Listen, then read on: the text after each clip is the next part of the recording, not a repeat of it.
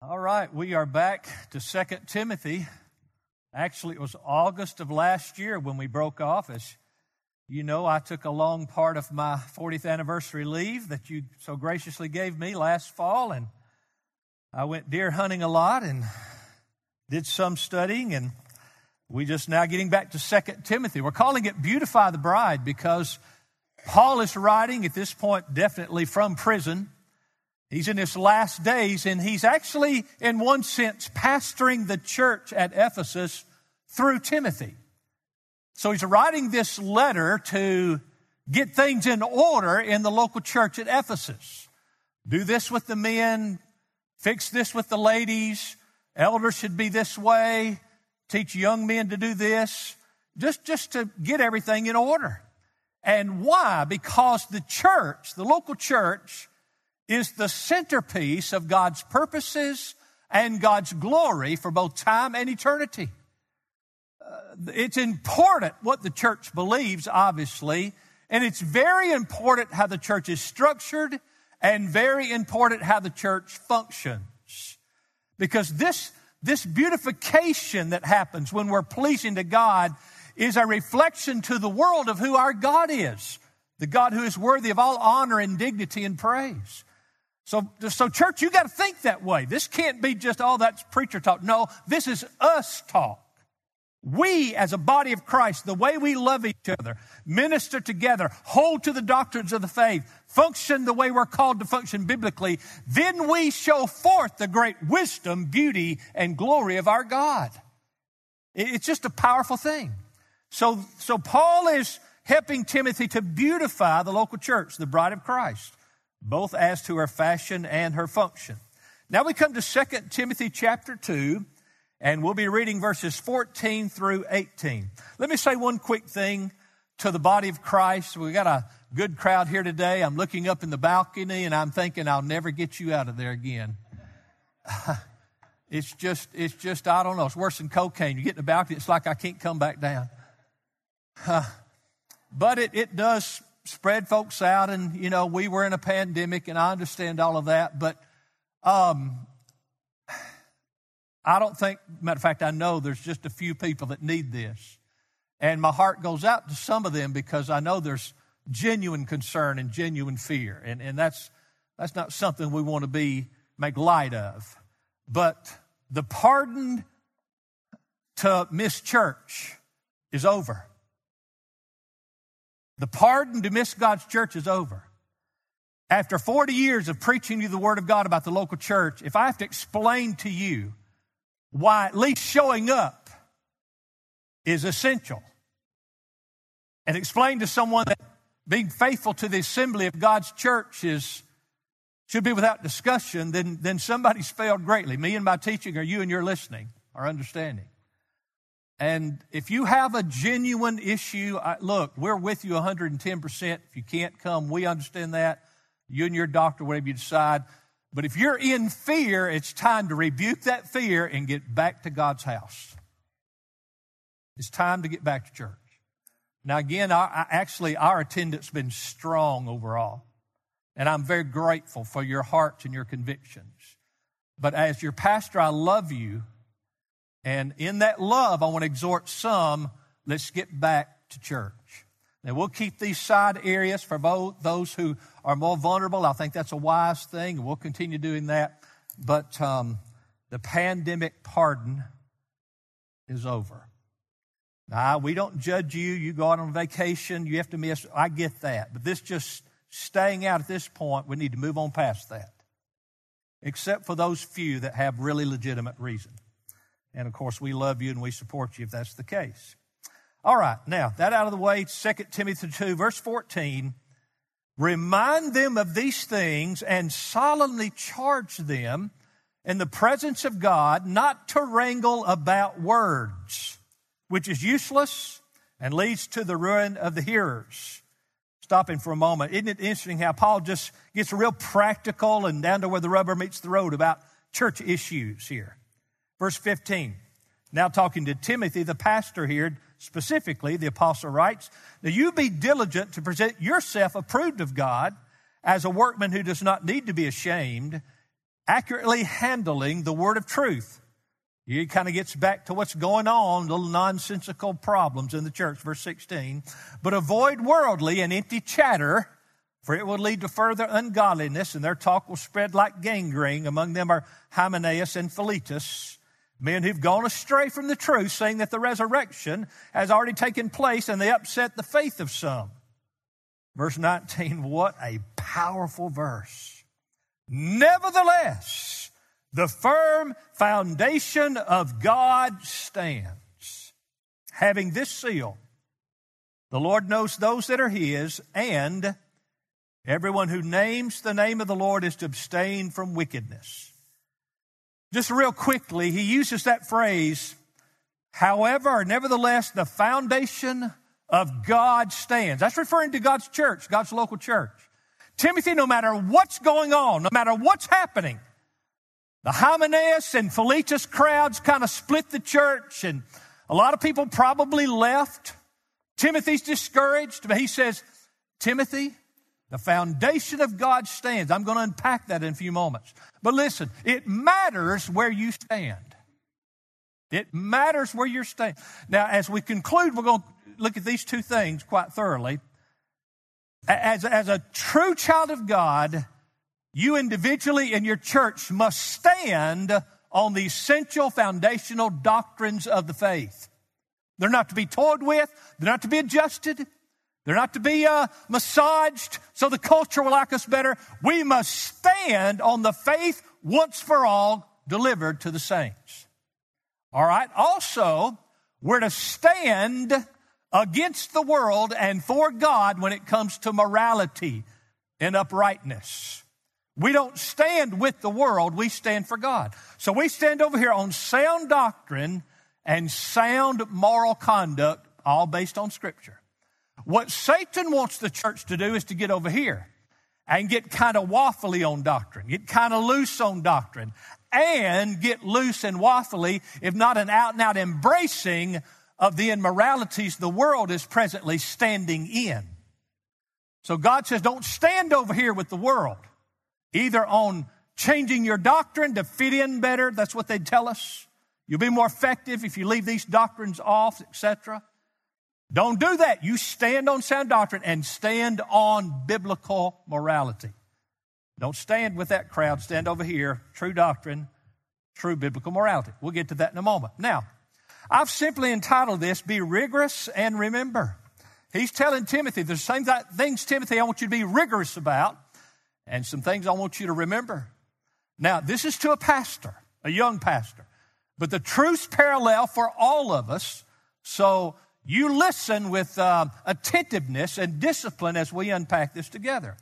First of all, Roman 1, Timothy be rigorous in preaching the essential doctrines of the faith. We've been talking about that. That's what he means in verse 14 with the two simple words, remind them.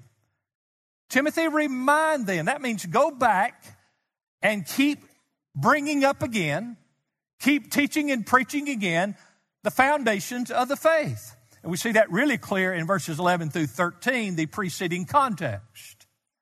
It's a present active imperative, which means I'm commending you, Timothy, and I'm commending you to do this continually. It should be a cyclical part of your preaching and teaching to keep bringing up the foundational doctrines of the Christian faith. You see, faithfully preaching the word means we are constantly reminding the flock of things they already know. That's important. And as we look here at this very point, and we go further in a moment to look at the fact of, uh, of don't, uh, don't allow these word regulars, this fighting over words and not essential uh, uh, fickle things. Don't, don't let the church be divided over those things. He's already mentioned those things a time or two already in this letter. So Paul himself is doing this cyclical reminder. He said, Timothy, keep reminding them. The repetition of basic foundational truths throughout, throughout Scripture is no accident. Now, practically for all of us, let's pull something out of this. Why is that true? Why do you need to be reminded afresh and in a continual way? Because you leak. You get, you get out of whack out in the world. and uh, not the least of which, and I get so weary, trust me, I get weary of what I'm about to tell you, and that is there's just unceasing wave after wave after wave of false doctrine that comes against God's church. And it's the preaching pastor's job to stand up afresh again and again and again and knock that wave off of his local church. So it's just, it just has to be done over and over. I mean, there's slippage in all of us. There's leakage in all of us when it comes to the things that matter. Let's be humble about it. Just admit it. Amen? I mean, we're supposed to be brand new. We're supposed to be brand new in Christ. We're not supposed to leak back down to look like the world. We're to be the new man in Christ. The Bible says we're given a, a new covenant. The Bible says we have a new standing. The Bible says we're a new creation. The Bible says when we're saved, we're given new life.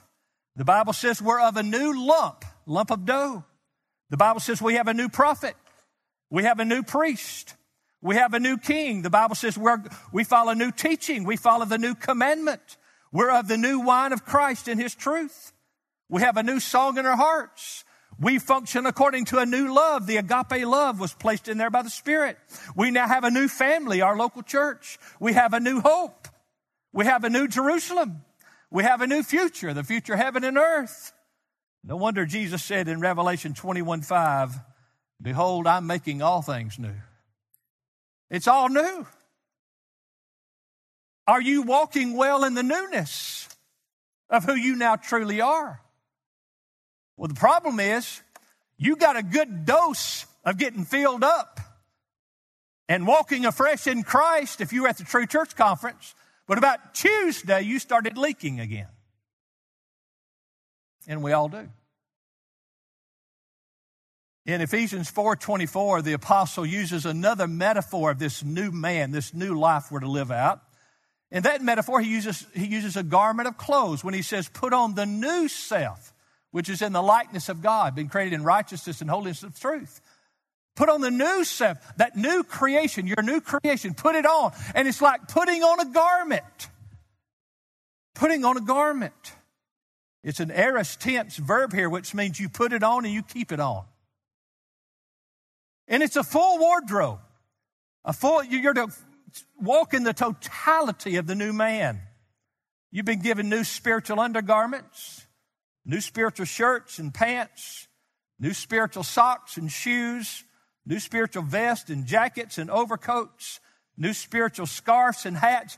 All is made new. You've got a complete new, metaphorically speaking, wardrobe, new spiritual man that you walk in. Now, some of you come into here, here to church on Sunday and your no clothing is, is, is about gone. Your hat's off and your spiritual overcoat's gone, your one spiritual shoe's off, and some of you come in on Sunday morning with a little more than your spiritual underwear on. You're spiritually naked because you leaked out during the week. There was seepage. Your mind's not on the things of God like it was early in the week, maybe on Sunday. Your heart's not in tune with Christ like it was maybe on Sunday, and you've, you've gotten in the world a little too, too much. You come in here on Sunday morning looking like you've been in a tussle. And you have. It's tough out there. It's tough out there. That's why we need to get together and get with one another again. Well, you've come to the right place. Because I'm going to do for you what Paul commanded Timothy to do for the ancient church at Ephesus. I'm going to go back to the old book and remind you afresh of the old truths, and you're going to get spiritually redressed. Now, I'm not going to give you some new fancy garment. Lord knows we don't need the garments of Madison Avenue or Rodeo Drive. We need the old garments of the old truth once for all settled. Get ourselves back in line with that afresh. I'm going to see to it that if you lost some of your spiritual clothing this last week, that we get it back on. Put your spiritual socks back on and put your spiritual shoes back on. Put your spiritual trousers back on and your spiritual shirt and your spiritual jacket back on and your spiritual overcoat and your hat and your scarf, get fully clothed, back up. Get filled up and clothed back up with the nearness of Christ and your devotion to Him. Led me to a thought in my study. And what's even more grievous to me today is the physical dress of some. Even many pastors in pulpits. We had a family that went up to Nashville for a couple of years. He was finishing up some schooling. He said, Pastor, we'll be back. I got to go up there and get this degree, and I'll be back to continue my job. And I said, All right, I'll pray for you to find a church. Now, find a good one now. And they came back time or two, you know, and they'd been there for a year, year and a half, and we talked, they were visiting church here. And I said, Well, how's it going? Did you find a good church up there? And we were kind of teasing about, Do you find anybody wearing a coat and tie anymore in the pulpit? And this is what he said Pastor, no. Matter of fact, in the summer months, it's, to, it's hard to find a pulpit where the pastor's not wearing short pants and sandals and an untucked shirt.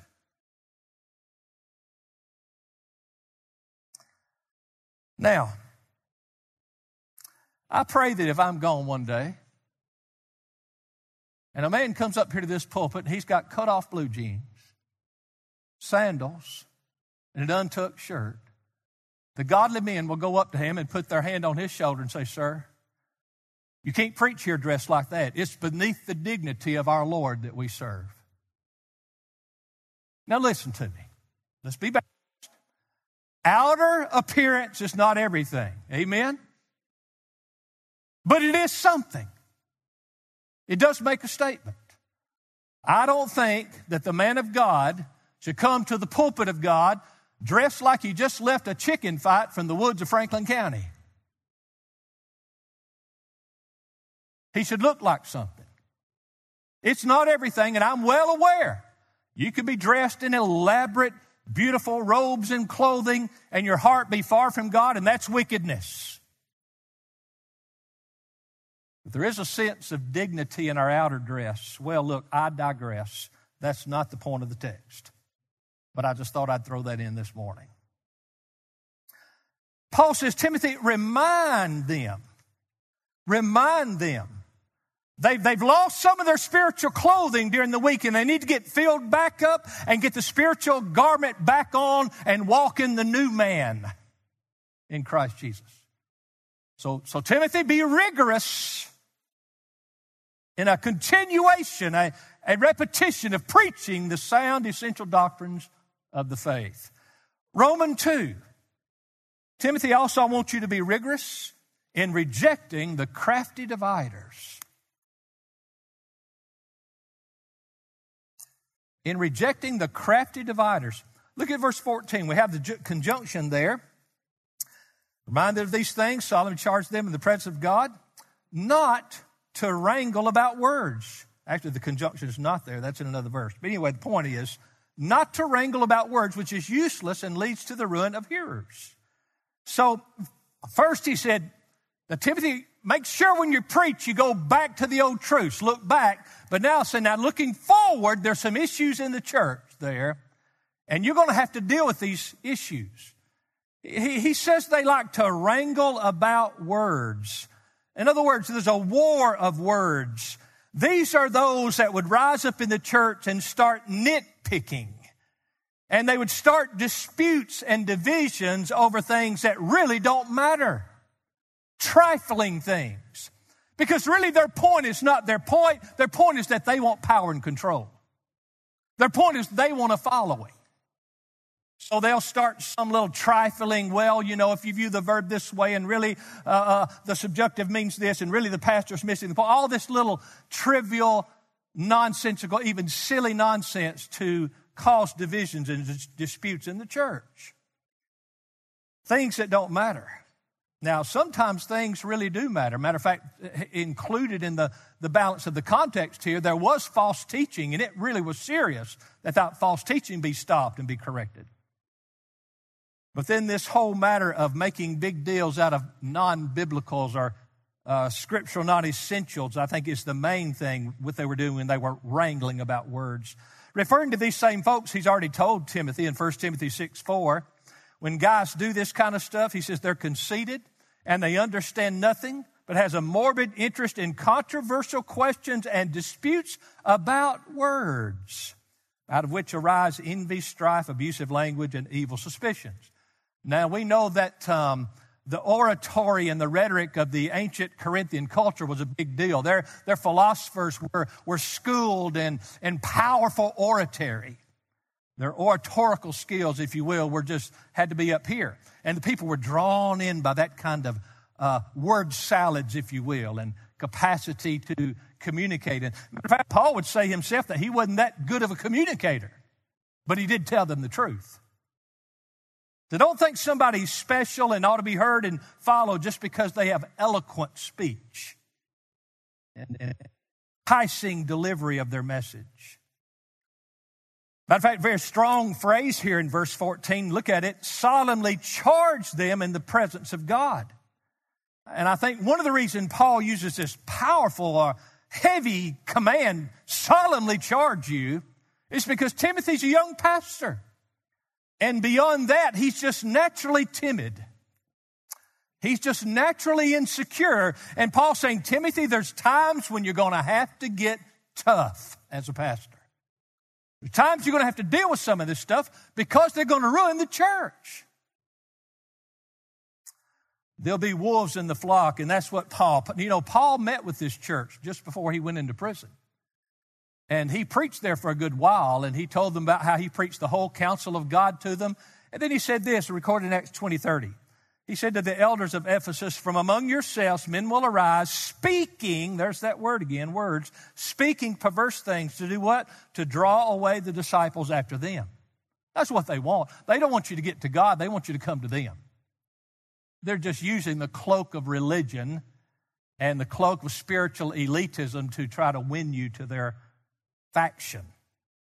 These are crafty dividers. They are crafty, Timothy. Watch them. In verse 14, he continues and says, All this stuff is useless. These disputers are but self exalting troublemakers. They have no real profit to the church, and they can't help anyone. Matter of fact, he says in verse 14, if, if you let them go on, Timothy, it leads to the ruin of the hearers. They'll ruin people's faith. They'll, they'll pull them down. And that's the very thought here. They're bringing people down spiritually when they claim they're building them up. And Timothy, you do right the opposite. You build people up. And that's where we get to in Roman number three. A third thing he says to be rigorous about, first of all, about preaching the old truths over and over. Be rigorous in denying these crafty dividers any foothold in the church. Thirdly, Timothy, now now now why let, let me pause just a moment.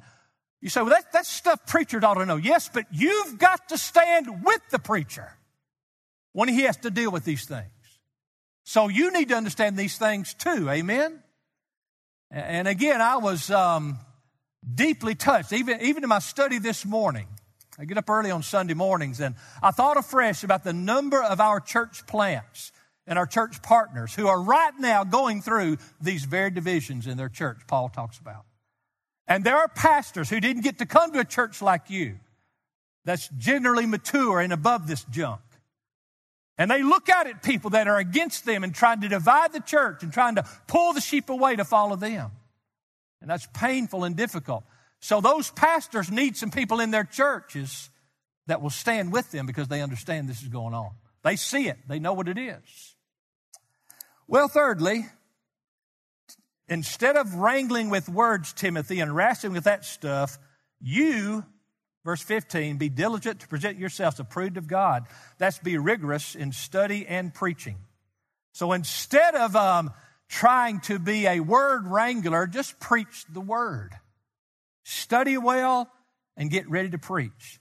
You see, one of the key ploys of the enemy of God's church is to keep the pastor stressed out with troublemakers, those who go to seed on non issues, if you will, or non essential issues, or even those who would very outwardly try to attack the sound doctrine of the church, or maybe they're jumping on secondary issues that don't deserve much of a hearing or attention, and they keep the pastor so drained he's unable to be diligent, like Paul says in studying and preaching. It was a real battle for me in the early years of my pastorate here. Uh, maybe some well meaning people, any, but a lot, a lot, a lot of people were critical about everything I did. I know I'm not likable, but nevertheless, it just, it would drain you. You would try to talk to them. You'd try to be humble and listen. And by the way, I did need to grow and mature. I wasn't embezzling money or teaching false doctrine, but, but I'm still growing as a Christian. So it helped me grow, yes, but it, it, it, it's so draining. There were so many years I came to the pulpit with just enough energy to get through that message. Satan loves that. That's why churches and pastors, and that's why he's so clear to Timothy pour your energy here and don't let that other crowd get your energy. He continues in um, verse 15 present yourself approved of God. The idea of present there is give yourself over to this and don't be distracted by other things. Approved of God means tested by trial. It means you're shown to be approved. By burning your energy out in the study and in preaching of the Word of God, you show you, you're one who's approved of God. It, it, it shows to the true saints and the true sheep whose side you're on and who you represent. Then he says, so that you're not ashamed. And I think one of the points Paul's making here in the flow of the context is if you spend your time wrestling and wrangling with these people who are just trying to cause trouble, and you don't have time to study and preach, you ought to be ashamed, Timothy. So do right the opposite. He's not saying Timothy isn't doing this, but he just means keep on pouring your primary energies into studying and preaching the word. Verse 15 continues accurately handling or rightly dividing the word of truth.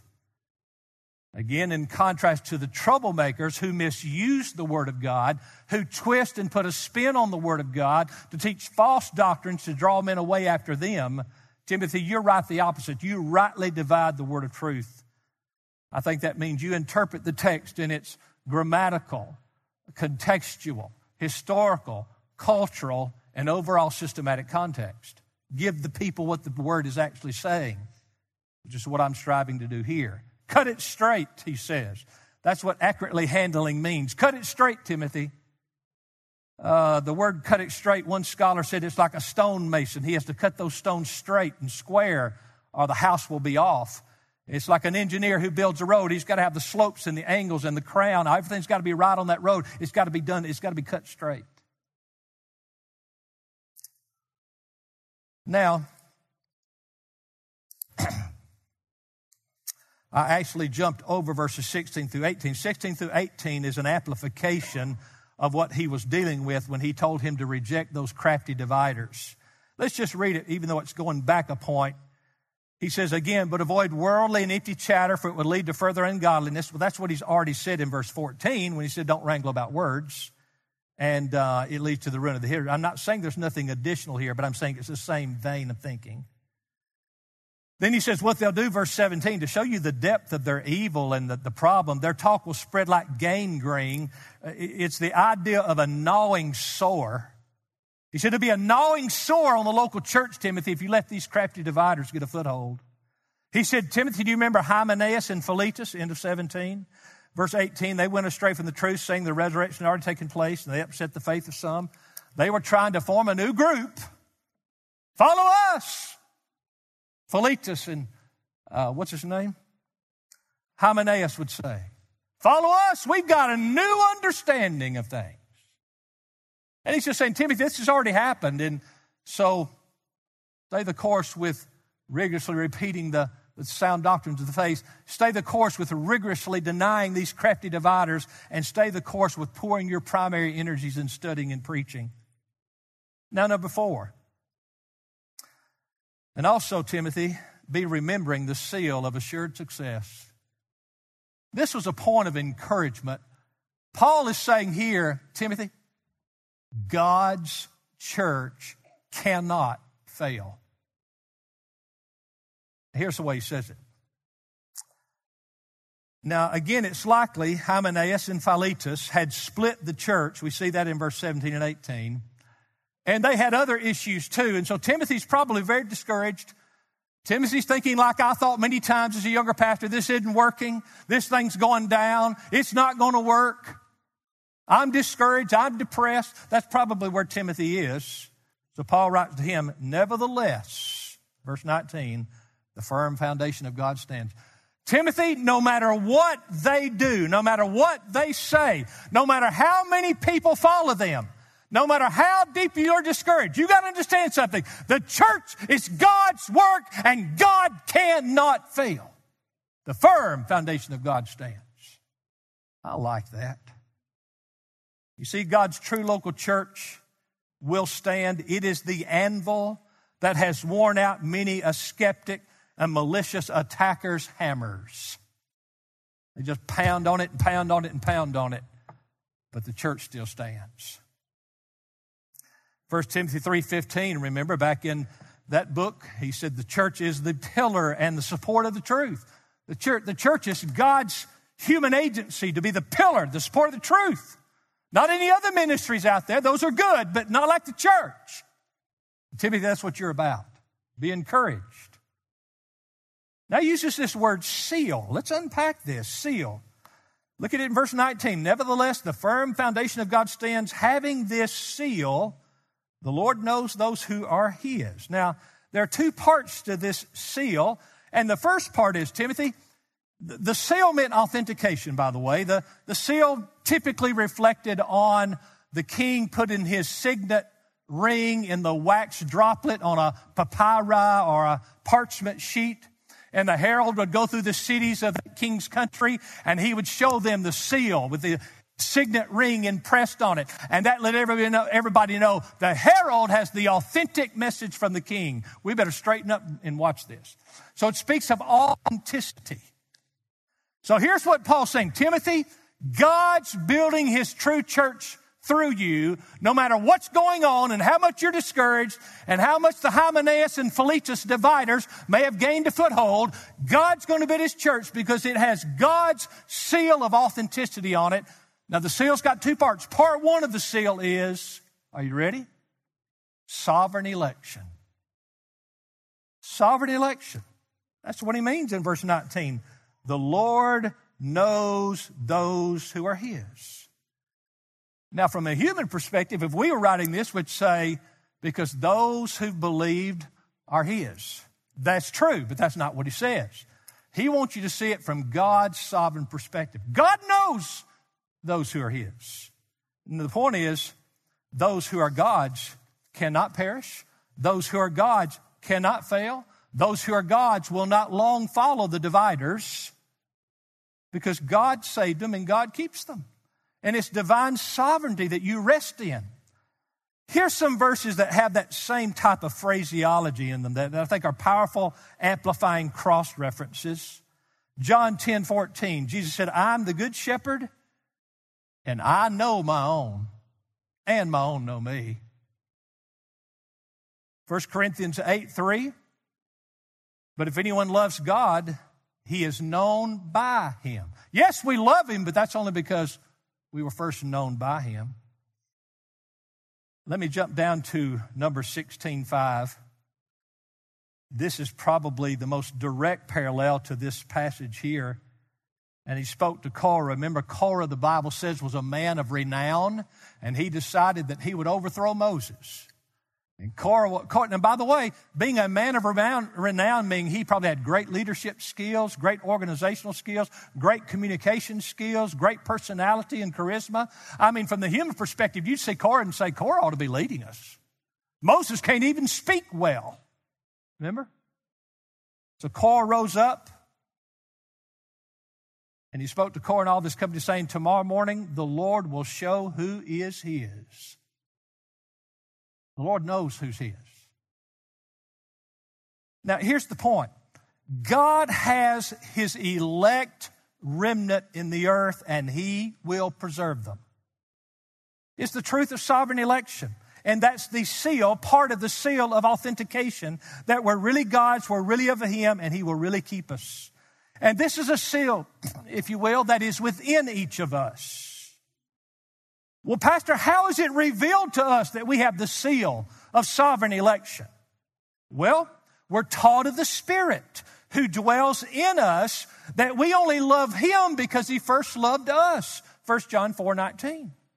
There's that thing in you that as, as your pastor, as Paul told the Ephesian elders right before he left them, I have declared to you the whole counsel of God. I didn't leave off some of the doctrines that men don't like so much. I gave it all to you. And that includes the doctrine of sovereign election. And something happens in your heart when you're God's, when you hear that truth, you glory in it. You don't understand it, but you begin to grasp it. And you think, oh my goodness, if he chose me to keep me so that he might glorify himself through saving me, then this is going to stand because I didn't start it, God did. I didn't get it accomplished, God did. The truth of sovereign election is the seal of authentication, so it's going to stand. He's taught us from the Word and by the Spirit that our assurance and our confidence is that we are His by His sovereign election. And we joyously and gladly are His captives. He came and took you captive for His own. Not as a slave, but hallelujah. He came and got me and He's enslaved me to Himself and He will keep me as His own. We neither started this journey nor can finish it. He started it and he will finish it. So, Timothy, if the church blows up, the so called church, at least the congregation, if it blows up in disputes and divisions, the people will stay with you, their faithful pastor, shepherd, because you feed them the words of life and the sheep come to sheep food. They won't be led away by the dividers. They'll be led to the man who gives them the truth. We cannot follow emotions and run away with the dividers. God chose us and He placed us, or rather placed in us, a deep desire for and a connection to the truth. And we stay with the truth and with the truth preaching pastor. That's what Paul's telling Timothy. Thus, by this, the firm foundation will stand. Timothy, God started it. Now, it might get down to a remnant. This church will stand. Not going away, not going to dissolve, not going to dissipate. Now, that's the one part of the seal of authentication. Here's the other part of the seal of authentication, the last part of verse 19. And there's my conjunction I was looking for a while ago. It's in the wrong verse. And, no, it's not. It's perfect. It's the Word of God. And, third time I've said it, everyone who names the name of the Lord is to abstain from wickedness. Interesting. I call that sanctified living. The first part of the seal of authentication is sovereign election. The second part of the seal of authentication is sanctified living. The saints of God just do not live like worldlings. And that's a seal that they're the authentic thing, they're the real thing. now, notice, is this not interesting to you that he, he, he, he, puts on a parallel course sound doctrine and truth, i.e., sovereign election, and parallel to that, moral, sanctified living. You see, false teaching or unsound teaching is the corruption of sound doctrine. And, the, and, and, corrupt doctrine is almost always accompanied by the corruption of morals. Did you hear that? Don't wonder why the Methodist Church the Anglican Church, the Episcopalian Church, the liberal Presbyterian denominations, and now Southern Baptist got weak and light on Bible doctrine, and now they're starting to talk about, well, gay marriage, you know. Well, and homosexual as a priest might be, oh, it's okay. Unsound doctrine and corrupt morals always flow together. That's why he says here the sound foundation that you stand on, including sovereign election and abstaining from wickedness, are the seals of authentication. Real quick, Jude 1 3 through 5. In, in Jude 1 3, he talks about how we're to earnestly contend for the faith. That's sound doctrine. That's the body of doctrine once for all, handed down to the saints. He said, because, verse 4, certain persons have crept in unnoticed those who were long before marked out for this condemnation, ungodly persons who toy with doctrine, this is what he says, who turn the grace, the doctrine of grace, into licentiousness. They take the glorious doctrines of grace, I could preach on them for a hundred years and never exhaust them, and they put a spin on it so that they say grace means you have a license to sin. Unsound doctrine and corrupt morals always go together. That's what he's saying. We don't, we don't have time, but First John says the exact same thing again in First John 5, 18 through 20, if you want to jot it down. So note the parallels. These two cars always run beside each other unsound doctrine and unsound morals. These are the kind Jude said that they're not for the doctrine once for all committed to the saints. They will take the doctrines, twist them so they can justify indulgence in wickedness. Now, when an individual or church begins to descend in wickedness, here's the descent into wickedness. I'll just mention it, go on. First, there is toleration. They begin to just, well, we know, we know these guys are living openly in this immoralities, but you know, we just, we won't do anything about it. Then there's association. Well, but now he's a really big giver, so, you know, we just, he's in open sin. Now, folks, we're not talking about a brother who's struggling with a sin, he's broken about it, he's repentant, and he wants to do better. That's a different thing. We put our arms around those brothers and sisters and help them. Amen? We're talking about a guy living openly, embracing wickedness like the world does. Secondly, association. Well, you know, he's a great singer, we'll just let him come in, we'll associate with him. You listening, Brother Tom? I said that because he's already said amen when I first said it the first time. Then propagation. Then you, as God's church, correct that, a professing church of God. That's different than truly being one. Begin to propagate the very wickedness that God saved you to come out of. You begin to embrace it. Here's what am I saying? You went from standing on sound doctrine and biblical morality to now you have made your new stand unsound doctrine and worldly, ungodly wickedness. Dr. Tim Seal, it's happening all over the Southern Baptist Convention. It's happening all over our world. And Tim knows that because that's one of the reasons he's here. He got sick of all the stuff out there. Now, when we see the, the word abstain in verse 19, we're talking about this is the seal of authenticity. In other words, if you've made your stand on immoralities the world is celebrating and promoting, isn't our world celebrating and promoting immoralities? If that's where you stand, you embrace that, then you lack the seal of authenticity. You lack the seal of, you're not the genuine thing. You're an impostor. I didn't say, are you struggling and repenting and fighting? I'm saying you've made your stand with them, which is what we're seeing happen. The word abstain here comes from two words. Abstain from wickedness, he says, last verse 19. That means to depart from and to take a stand. So what he's saying is, which side was the world? Over here. You used to be right here. When you got saved, you decided that's no longer who I'm standing with. That's no longer what I'm standing for. That's no longer what I'll embrace or promote or believe. I've got a new place I stand on what God's Word says. It may cost me something in this world, but I can do no different. I've been taken captive by sovereign election. I'm His. I'm His. And by the way, that's not a drudgery for me, that's a joy for me and it is for every true child of God. Vines, the very trustworthy Greek scholar, says the word abstain means to withdraw or absent ourselves. You withdraw from that position, the world's position, and you go to another one. A.T. Robertson, the greatest Baptist Greek scholar that's ever lived, said it means to stand off from. You don't take your stand with them anymore. You stand on what the Bible says is right in these areas. A believer may struggle with moral purity, but we do not stand for it. We do not approve of it. We do not celebrate it. We do not glorify it. We're repenters of it when we find it in our minds, our hearts, and God forbid in our lives. This is the seal of authentication that separates the true Christian and the true church from the false.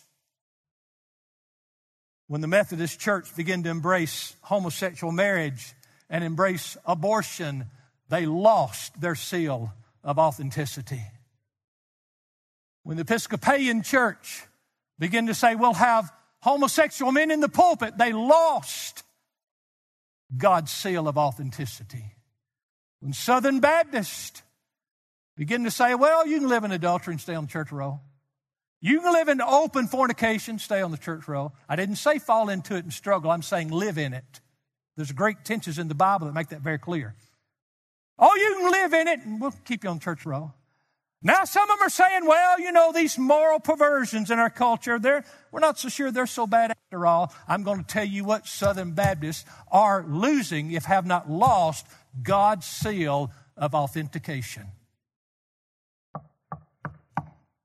What Paul says, Timothy, these guys causing you all this trouble, these guys that want to teach doctrines contrary to what I taught you to preach and teach, you notice in their lives, they embrace the ungodly sexual perversions and immoralities of the Corinthian culture, don't they? You know why? They're not God's own. And they don't abstain from wickedness. Sanctified living is what I call it. And Timothy, you just remember this. They've lacked the seal of authentication. They're not God's. But Timothy, you are. So stay strong and keep going on for the glory of God. Parents, are you listening to your Pastor? Don't quit. Don't quit. look, we're always loving and compassionate to any person, no matter what they're involved in, because they're made in the image of God. Amen? All people are image bearers of God. But we must not encourage and, God forbid, celebrate what the Bible calls wickedness. Because if you can walk down that road very far, you're proving I do not have the seal of the authentic Christian on me. Don't quit, parents. Keep teaching it right, teach it straight. Let's teach our sons and daughters hey, little boys, you're going to grow up to be masculine, you're going to grow up to be man if it kills all of us. Little girls, you're going to grow up to be a lady, a woman of God. Quit, quit believing these lies of the world.